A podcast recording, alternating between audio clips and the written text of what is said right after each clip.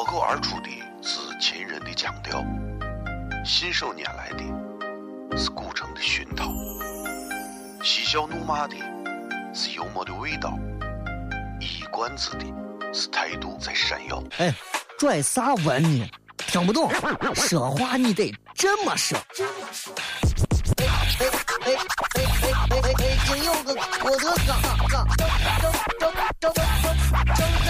个叫西安西安。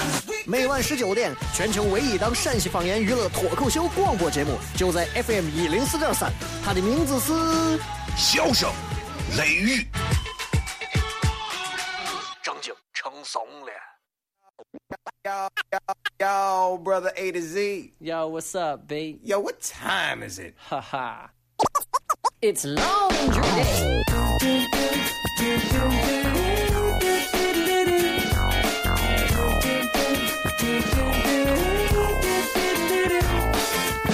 Well, let the geek in the pink take a stab at it. If you like the way I'm thinking, baby, wink at it. I may be skinny at times, but I'm fat full of rhymes. Pass me the mic and I'm gonna grab at it. 好了，各位好，这里是 FM 一零四点三西安交通旅游广播，在每个周一到周五的晚上的十九点到二十点，小雷为各位带来这一个小时的节目《笑声雷雨》。各位好，我是小雷。昨天没有上节目，昨天因为晚上有咱们周三常规的开放麦的演出，所以昨天晚上的节目是重播。但是那没有关系，呃，我觉得在现场仍然我们还是会获得一份不同寻常的快乐。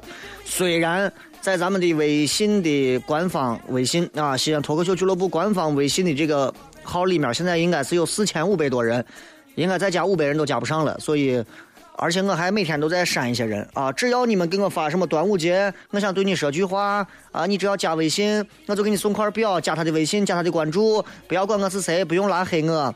啊，请你给我送一个零花钱，送个棒棒糖，送个啥，统统拉黑，就直接删掉就完了。因为我不需要这些，就是跟电脑一样的号在这存在，你知道我还是想把时间放到更多的一些真正关注脱口秀表演的人上面。所以有人说雷哥，我不是故意想发或者咋的，那请你把这个号毙掉，请你在群发的时候把这个号毙掉，不然的话，那咱们就消失在彼此的生命当中。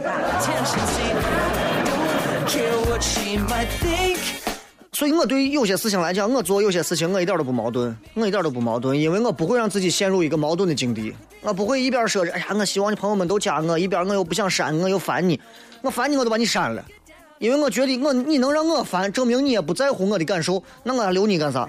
对不对？现在这个社会也是这样，有很多的东西都充满了矛盾，啊，都充满了矛盾。你比方现在这个社会发展的这么快，过去跟现在都变了，过去现在都变了。啊，现在是城里人光想着多吃点菜，城里人点一桌子菜就跟兔子一窝兔子围到一起。你你想想，你想想，七年前、八年前、十年前，城里人有几个人，没事会点个什么田七、灰灰菜、鸡毛菜，谁会点我东西？树根底下的东西。啊，可能还有碎娃在上头尿过，你就拿过来凉拌一下就吃了。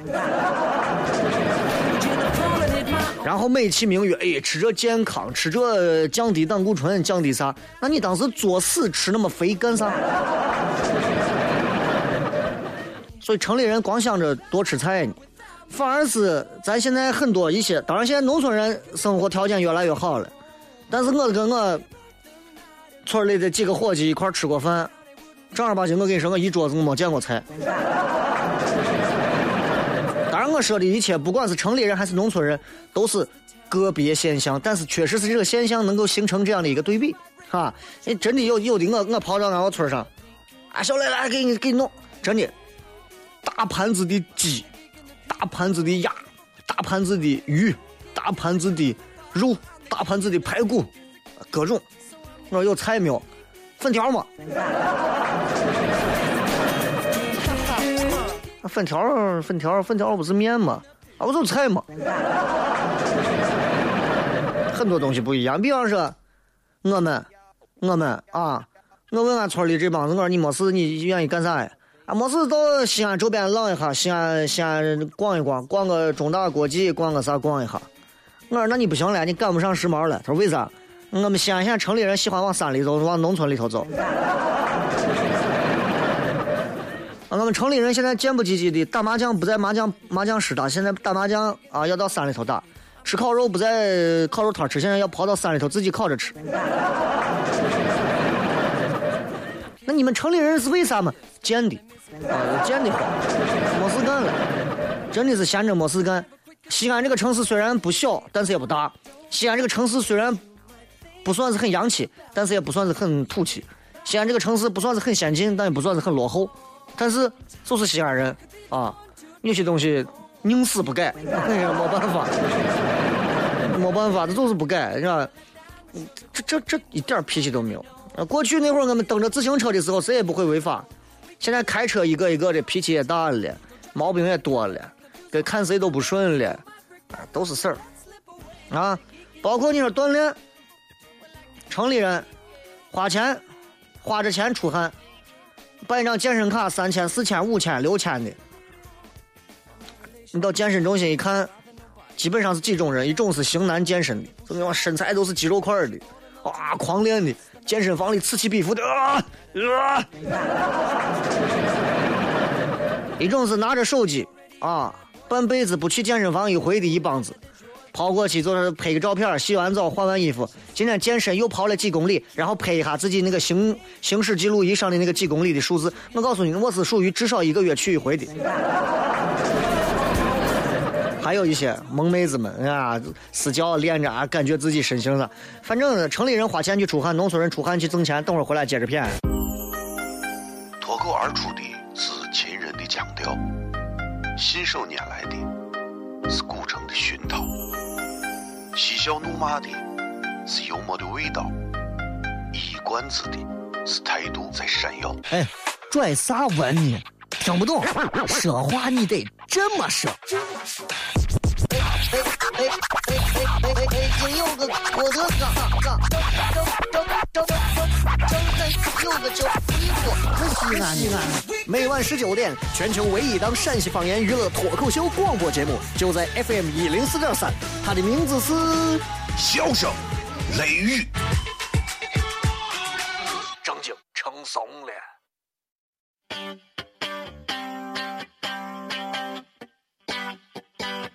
I'm feeling sexy and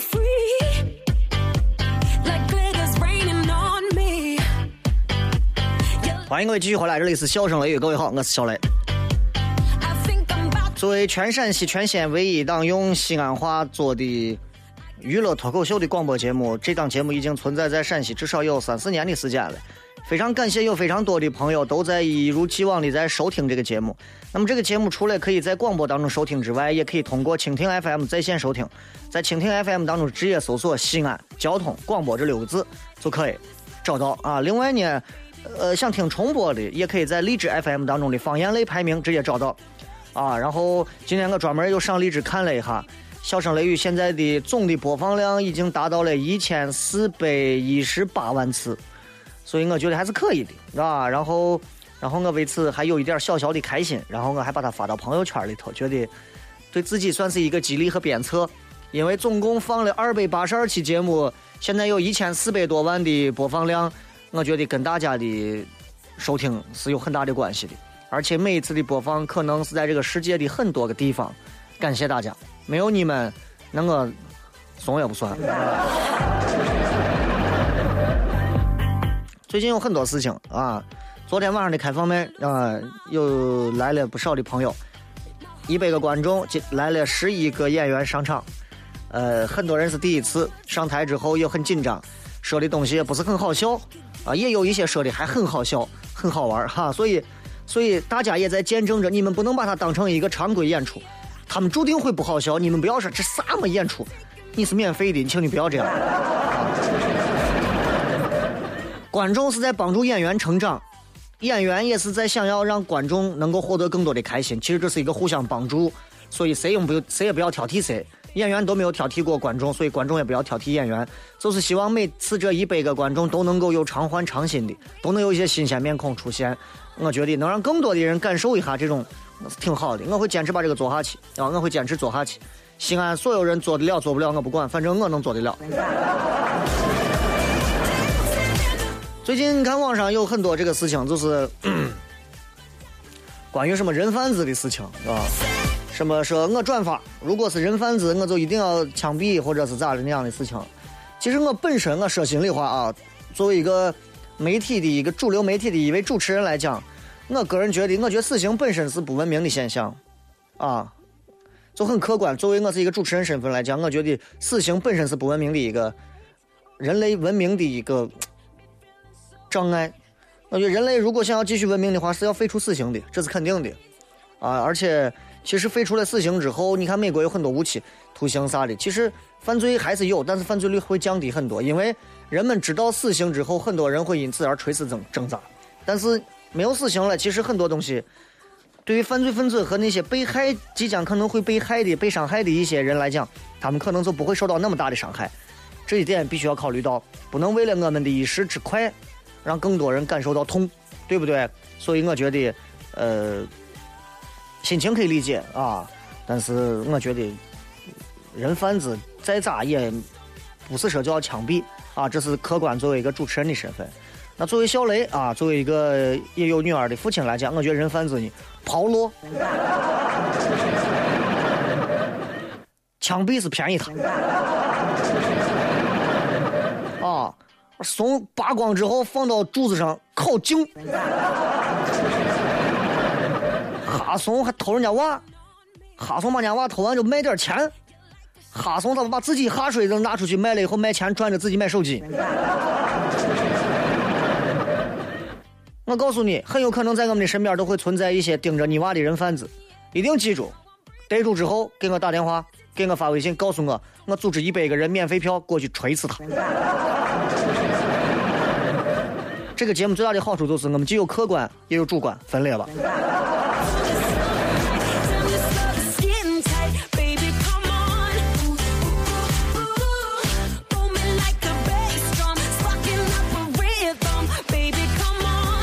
所以我觉得啊，这种事情就是这样，哼，嗯嗯，但是但是对于娃的教育方面，其实我也有一些别的看法。人贩子这个事情，我觉得只要大人们都上心，真的只要用心，就跟小偷偷你东西一样，啊，没有世界上没有神偷，可能也有啊，但是只要你稍微的用点心思，小偷偷不走你。啊，我除非是明抢，知道吧？否则的话，小偷弄不走你。我今天想简单谝两句关于现在中国人这个老年人现在带娃带的比较多，啊，现在我爸我妈丈母娘啥的带娃带的都比较多。那我想说的是，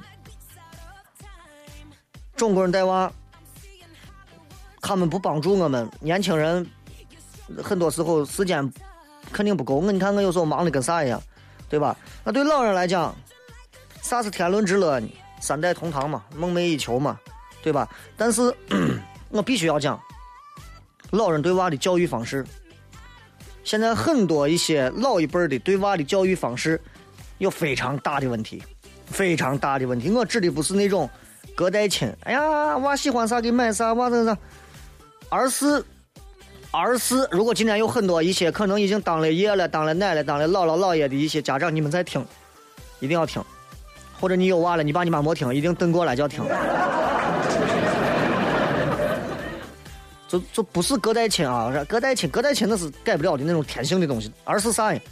在咱们的这种这么长时间的文化熏陶当中，有一些我们已经司空见惯、习以为常的东西，但是却必须要杜绝的一些育儿的一些思维逻辑的东西。这种教育。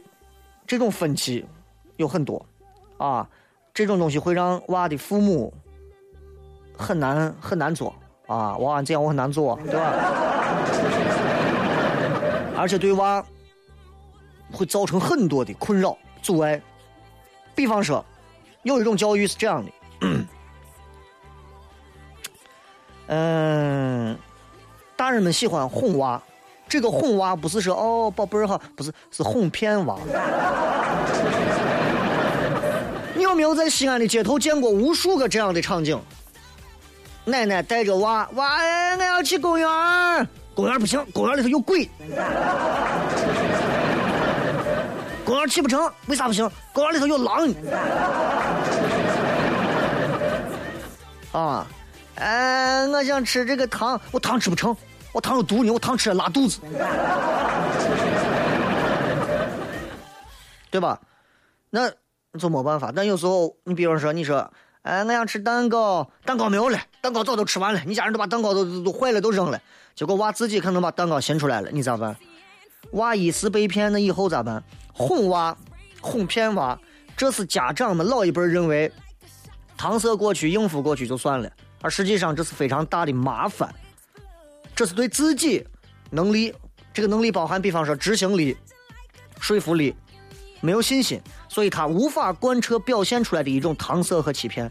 比方他说：“哎，我想去公园玩。”老人不知道咋办，老人不能说，老人不可能跟很多年轻家长一样，听我说啊，爸爸妈妈今天在上班，而且今天陪你出来玩，玩到这儿就可以了。这个点儿我们得回去了。公园门虽然开着，但是今天我们不能去，进去时间也不够，咱们也玩不了，而且浪费钱。老一辈讲不了这么细，也不可能如此耐心的去讲这些东西，所以他们宁愿选择一种最直接的方式。尤其西安人也怕麻烦，公园里头有鬼，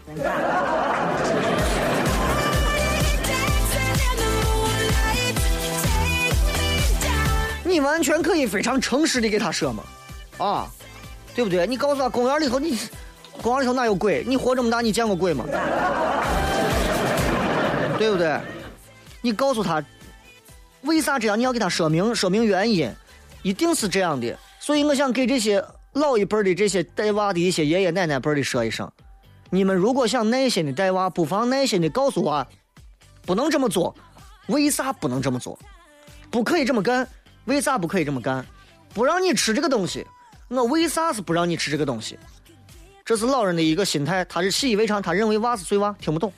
殊不知他自己其实说不了话。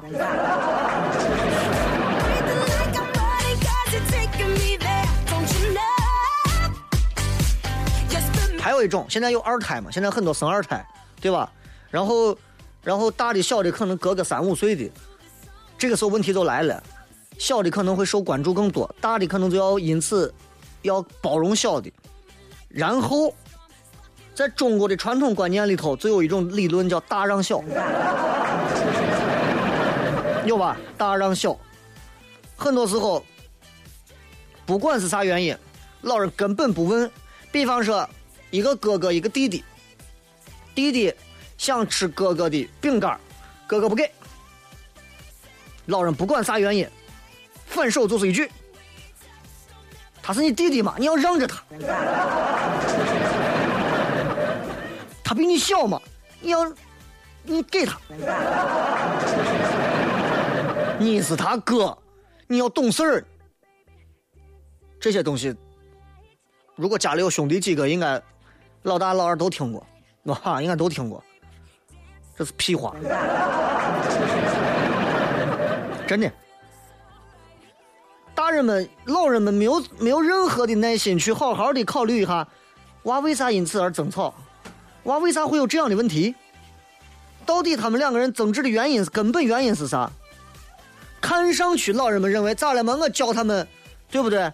这这这这这叫长幼的一个尊卑啊，尊老爱幼嘛。这是他哥他就要尊重，他小他你就要让。但实际上这叫啥？子和稀泥。如果是因为哥哥姐姐身强力壮没有亲重，你要耐心的讲解，注意力道。你看弟弟现在还小，轻轻一掐他会疼，你一定要像我这样轻轻的摸，来，你轻轻的摸他，好，可以。哎，这样是可以的，因为有的娃可能刚生下来，啊，才很短时间，然后他哥可能比他都大个几岁，然后他哥可能手下也摸轻摸重，这个时候你要教，对吧？不要伤了弟弟妹妹。年龄大一点的娃可能就会好一些。所以，针对如果兄弟兄妹姐妹在争执，大的娃如果有理，一定要捍卫大的娃。本来是姐姐对的啊，所以娃就上去，哎，我就要抢，没有道理抢，那你就要训小的，而不是训大的。小的无理取闹，倚老卖哎不是倚小卖小。我该批评照样要批评，不然的话对娃来讲那还叫啥公平？那还叫啥东西是父母家长？那肯定娃就觉得那我就是后娘养的，那我就肯定是不对。很多的娃们，七零后、八零后、九零后很多的这样的都是这样子被父母带大的。其实细细想来，我们挺可怜的。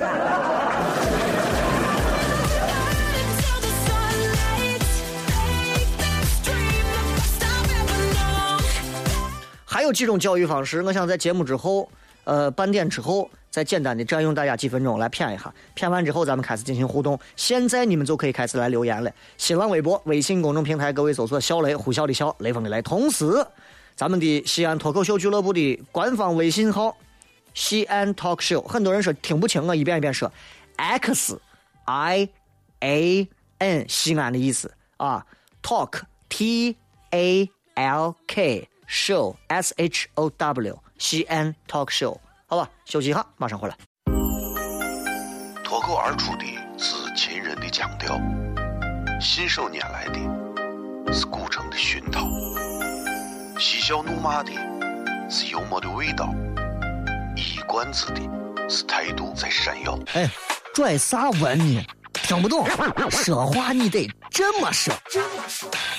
哎哎哎哎哎哎哎！北京有个郭德纲，纲，张张张张张张三有个叫李波，是西安的。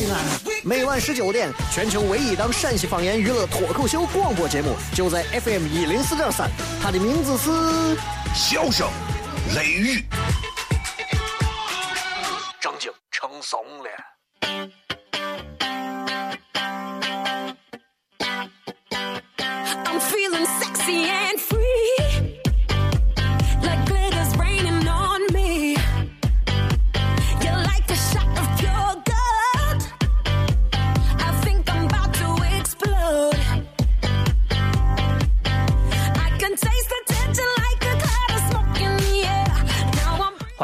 回来，笑声雷雨，各位好，我是小雷。刚才我们聊了一些关于现在的一些老人教育自己这一辈的娃们的一些问题，我觉得其实还是有一些问题值得聊一下的，因为我现在在经历着一些。呃，教育刚才我们说了，有这种哄骗式的，有这种大让小的，还有一种恐吓、恐吓式的教育。就是你你会发现爷爷奶奶们经常，尤其是咱陕西的这些爷爷奶奶们，说话起来有时候就显着可能比咱年轻人这一辈说起来要更不经修饰的，就有点糙。啊，这个糙并不是贬义的意思，而是就是这是这是陕西本地人的性情所致，老一辈的人表现的更加的极致一点而已。你看，比方说，比方说啊，恐吓式教育在全国、全世界其实都有。你看，有很多的外国的家长，I told you you have to run in the business，就就这种，对娃大喊大叫的。或者是我要我要揍你的，我要打你的，经常有。咱国家都有这些，不仅有这些，还有别的。咱国家发明的吓娃的、恐吓娃的这一套东西，比任何国家都要高端和专业。因为我们的恐吓有画面感、有故事性，而且对接度相当高。啊？可以达到真的比你去什么什么什么那种恐怖的那种鬼城医院里头还要恐怖的那种终极恐怖的效果，有逻辑，就狼外婆一样的恐吓你。比方说，知道你娃怕啥，就专门拿啥吓你，啊，睡觉还不睡，不听话，不听话带你打针。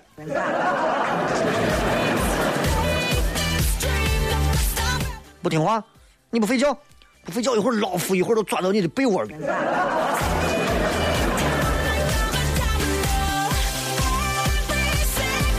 我我曾经听我一个伙计给我骗过，他奶在他小的时候是如何教育他，他奶给他讲故事，他六岁，他不爱吃菜，然后他奶就为了他健康给他讲了一个故事，鼓励他吃菜，当然这个鼓励是加双引号的。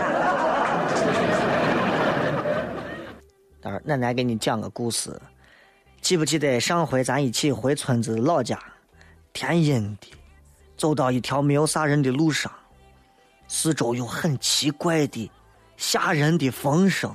突然之间，一个很脏的、披头散发的姐姐冲出来，把你手上的玩具抢了，还把你的手抓疼了。你吓哭了，非说让你爸开车离开。当天晚上咱回城了，那个姐姐是个疯子你知道不？专门抓那些不吃青菜的小孩儿。你再不吃青菜奶奶就把你丢到老家那条街上就不接你回来了让那个疯姐姐管你鼓掌。有情景有逻辑有时间有故乡。娃当时都吓成怂了我跟你说。结果，然后他就说，我后来因为我奶给我讲完这把我吓的，我就吃了几次蔬菜，吃完之后我就吐了。然后娃每天晚上睡觉都被吓醒啊！不要让疯子姐姐抓我。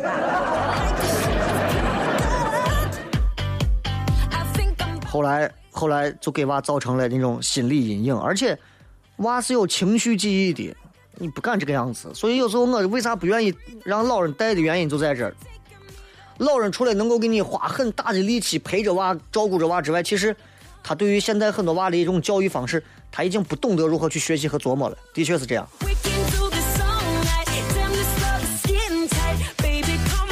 而且我要告诉你，老人教育娃的时候，有啥问题告老师，不是啥事情都能告老师的，不是啥事情都可以告老师的。我拿今年的高考作文题来讲，我就要好好的说一下，今年高考作文题是啥？你爸啊，交通违规了，你知道交通违规了，然后娃好像是要举报他爸，有这么个意思，这是个狗屁高考题。真的，我越琢磨这个东西，我觉得这个出高考作文题的人，你仔细想，这得是变相的让娃做成做一个打小报告的一个碎娃，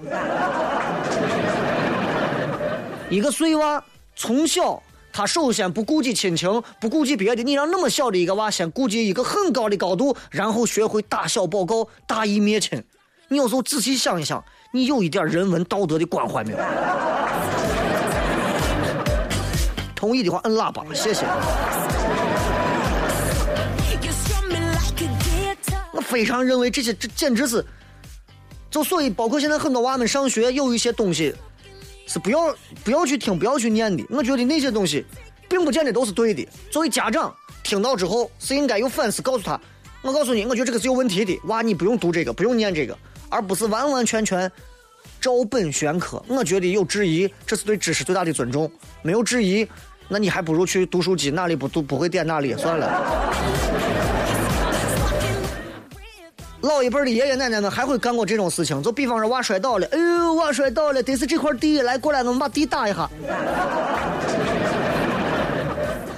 哎呀，头给磕了，哎呦，就是这个砖，哎，咱把这个砖锤一下。呃，娃跟狗玩，狗不小心把它给抓了一下，上去把狗捶了一顿，一脚踹到三层楼高。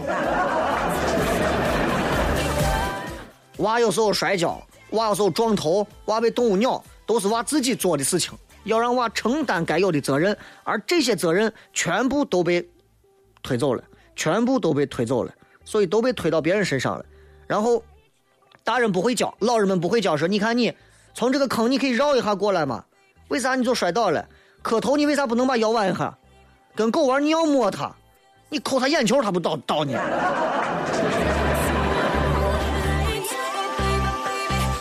所以希望今天的节目能够对很多的有娃的、正在进行，比如说零到六岁之间的所有的年轻父母以及他们照顾他们的这些父母们、老人们，真的有一些帮助。希望如此吧，希望。马上回来开始互动。生活在西安，没有上过钟楼，失败；生活在西安，没有进过秦岭，失败；生活在西安，没有跌过泡沫，失败；生活在西安，没有听过这个，你失败成啥了？你倒是你是你你。每晚十九点，全球唯一档陕西方言娱乐脱口秀广播节目，就在 FM 一零四点三，笑声雷雨。不听很失败，听了人人爱。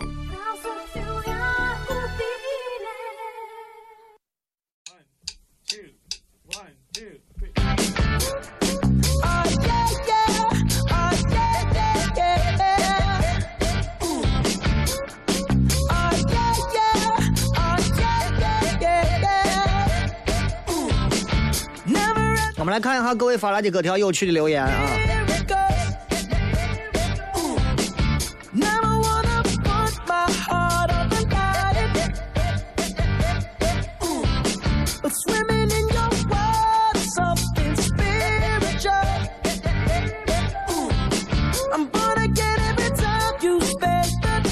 这个是，哎，啊雷哥，今天你去西外，下次去的话，可否让我？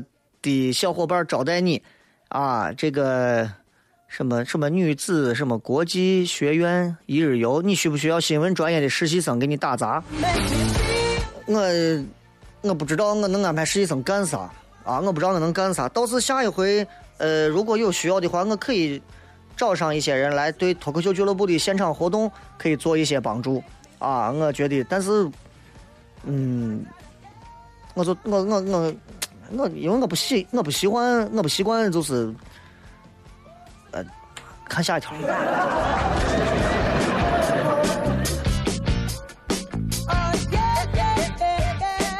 在咱们的脱口秀俱乐部的这个小号当中，也有非常多的这个留言，我们来看一下啊。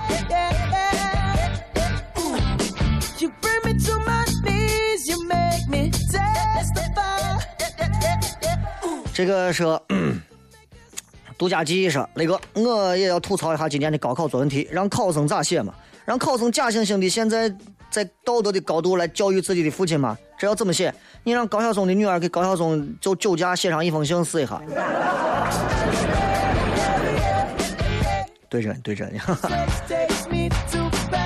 张月说很幸福啊，我有个哥哥，小时候经常跟哥哥打闹，经常把我就闹哭了。哥哥陪我玩，比如骑马打仗。现在长大了，跟哥哥的幸哥哥的打闹变成了谈心，很幸福。骑马打仗是哥哥让你当马吗？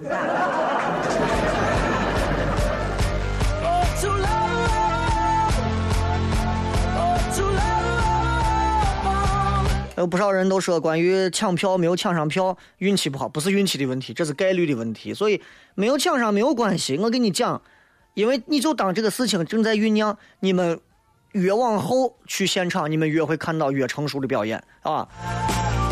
然后今天，来自于北京、上海、厦门、郑州、深圳的这个脱口秀俱乐部的这些人，然后他们，尤其是北京脱口秀俱乐部的这帮人，把我这个咱们的这个号脱口秀俱乐部的号拉到一个群里，叫六弟脱口秀的一个研讨群。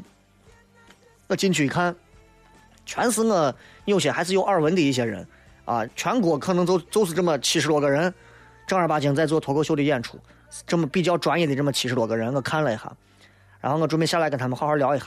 作为西安方的唯一的一个，现在。所以我也想给所有登上舞台的一些可能还不够、还不是很专业的一些演员们说一声，就是加油！我觉得你们会更好，因为他们其实当时比你们还还不专业，你知道吗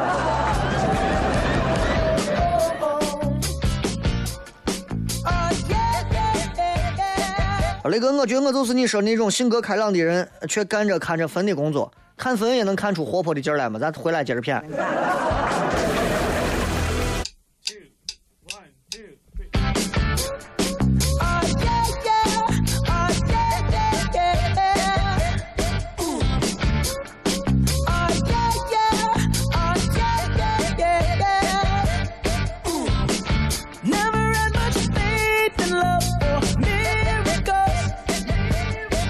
再再看啊，这个，嗯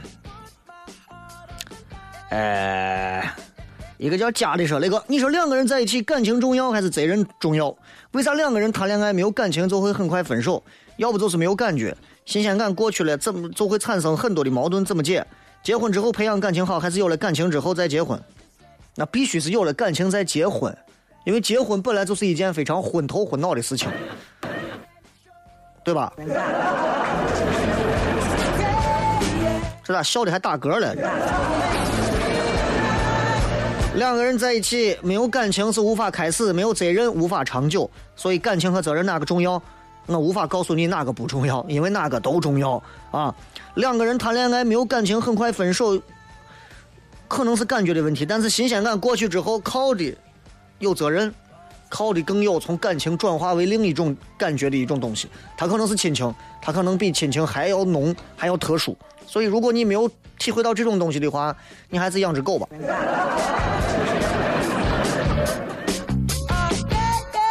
Mr. 饭团，雷哥你好，最近才开始听到你的这个节目，身处军营，偶然听到你的节目，然后就喜欢上用荔枝 FM 把以前节目都听了，不少，支持雷哥，加油，谢谢。你玩有不用的炮弹啥的，给我给我淘宝寄点，让我来感觉一下。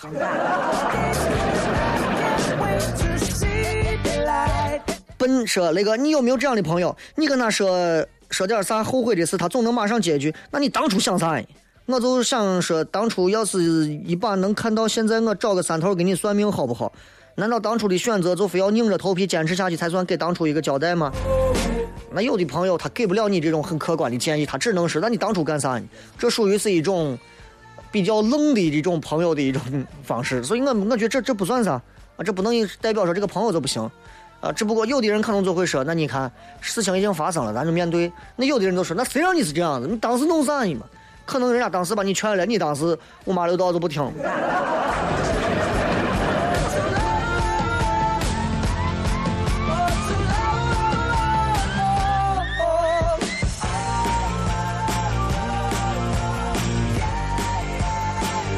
周期，同事们都说我很内向啊，不爱说话，但是我不觉得啊，按时完成完成老板分的任务，闲着没事塞上耳机听自己喜欢的歌曲，这是最真实的自己。但是他们都说我在装，很喜欢你的脱口秀，在此支持一下，顺便问一下，怎么样才能用一个严肃把一个严肃的话题用娱乐的方式说出来？比如上期你说的没有意义的意义的话题，就很娱乐的方式表达出来了。求解。我觉得其实如果你平时完成老板的任务，闲着没事塞上耳机，真的，我要是你的同事，我也觉得你很装很作，你知道吗？原因很简单，因为我觉得明明这个时候你可以多跟同事交流一下，你非要自己戴着耳机，你弄啥嘛？对不对？我又不是助听器，非戴不行。至于严肃话题怎么样娱乐的说，我告诉你，能用娱乐的说的话题，都一定不是最严肃的。葬礼严肃，谁能把葬礼的话题用娱乐的方式说出来？应该这是对死者的不尊重，所以没有人会这么干，对吧？除了我们曾经念过一篇课文，有一个人，有一个外国人，这个外国人他有一笔遗产，这个老外，这个外国人叫个啥我忘了，然后他他是一个非常幽默的人，然后所有人都说，然后这个牧师就说，你们所有人每人讲一个关于跟他有关的好笑的故事，谁讲的最好笑，我们就把这个遗产给谁。每个人都开始讲笑话，每个人讲一个讲的比一个好笑，把人都逗的，有的都笑出眼泪，笑的肚子都疼，已经完全忘了葬礼的这种悲哀了。到了最后的时候，十二个人说完都在争，哎，我最好笑，我最好笑，我跟他发生的事最好笑。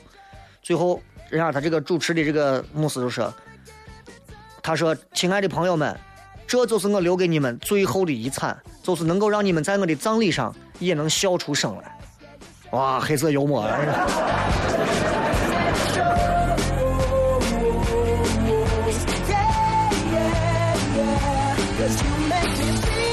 朱洪博，雷哥来西外应该提前通知一下，我好带着妹子去接你。我们就在地区上课你，上课看手机，看到你的朋友圈，原本快睡着的睡着的我，突然跟被电击了一样。能透露一下啥节目？我们很关注，呃是一个电视的节目啊，电视的节目有一档关于讲陕西的一些挺有文化的一些东西的一档脱口秀类的节目啊，呃，就这么回事啊，就那样子，到时候你可以看一下，但电视上的。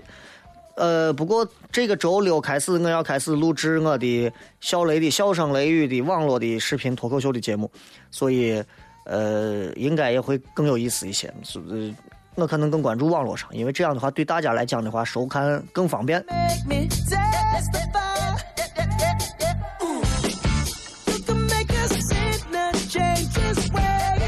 痛彻心扉说：“谢谢雷哥昨晚带给大家的精彩表演，我想提几点意见。那几个演员一直坐在后面聊天，不管谁上去表演，他们都在那儿嘚啵嘚嘚啵嘚，声音还挺大。我觉得那是对舞台上的人的不尊重，也打扰到了观众。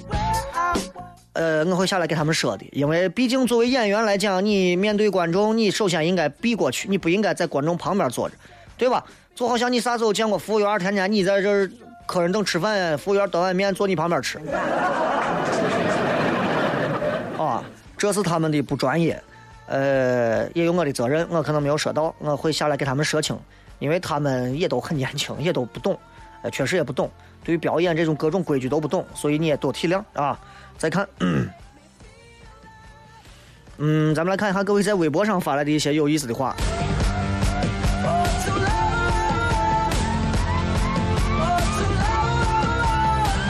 鸭蛋清问我雷哥，你喜欢吃肉的粽子还是素的粽子？我好多年没吃过粽子了。但是就这，我觉得粽子比月饼还是好吃。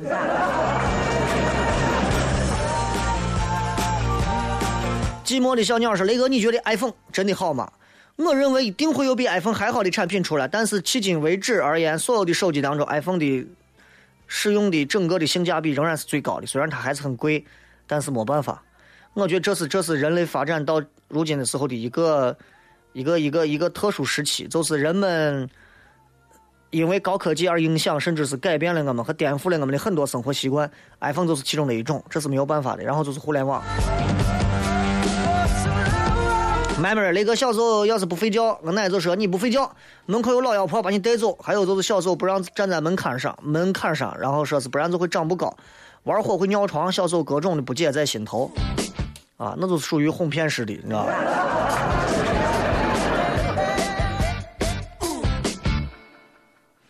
嗯，再看，Nothing special 啊。小时候我奶说让我饭前洗手，我问为啥，跟我说细菌的虫子会顺着勺子爬到我的嘴里。啊，都是这偏执的书童儿，那个小时候大人哄娃的事情还少吗？但是总归一点都是为娃好。你说你有，还有就是你开头说的那么多，我只想说你们城里人真会玩儿。这不是城里人会不会玩儿，都是为娃好，是这样的啊。那你能我能这么说，我为你好啊。今天我觉得你有点冷，我给你穿个棉袄。哎呀，我为你好，你今天你吃羊肉泡，我跟你说我是为你好，羊肉泡好吃。每一次战争的发动，都是因为侵略方自认为他是在为谁好，对不对？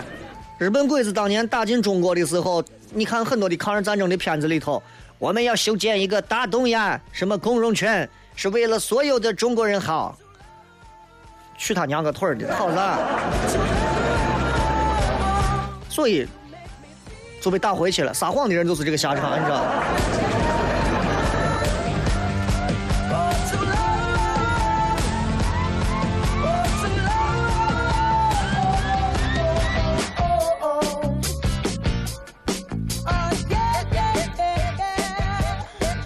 我们来看一下各位还有微信里面发来的一些信息啊。这个是那个，我姐她婆婆就是爱惯娃，外甥外甥女小的时候她就爱惯，现在最多的是这娃现在能把人气死，都钻到人眼睛里。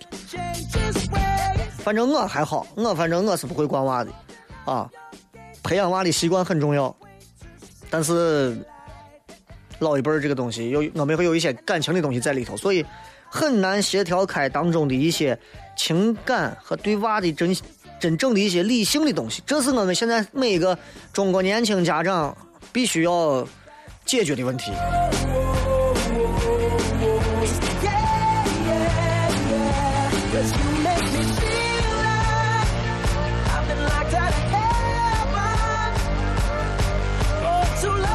这个是雷哥，啥时候还有开放麦的专场，或者是脱口秀的专场，一定要提前跟我们说，谢谢。呃，很快可能会有啊，所以希望大家还是关注小号西安 Talk Show，然后大的就是微博、微信，就是都可以搜索小雷就可以了。最后时间送各位一首好听的歌曲，结束今天的节目，笑声雷雨，明天晚上全程互动，不见不散。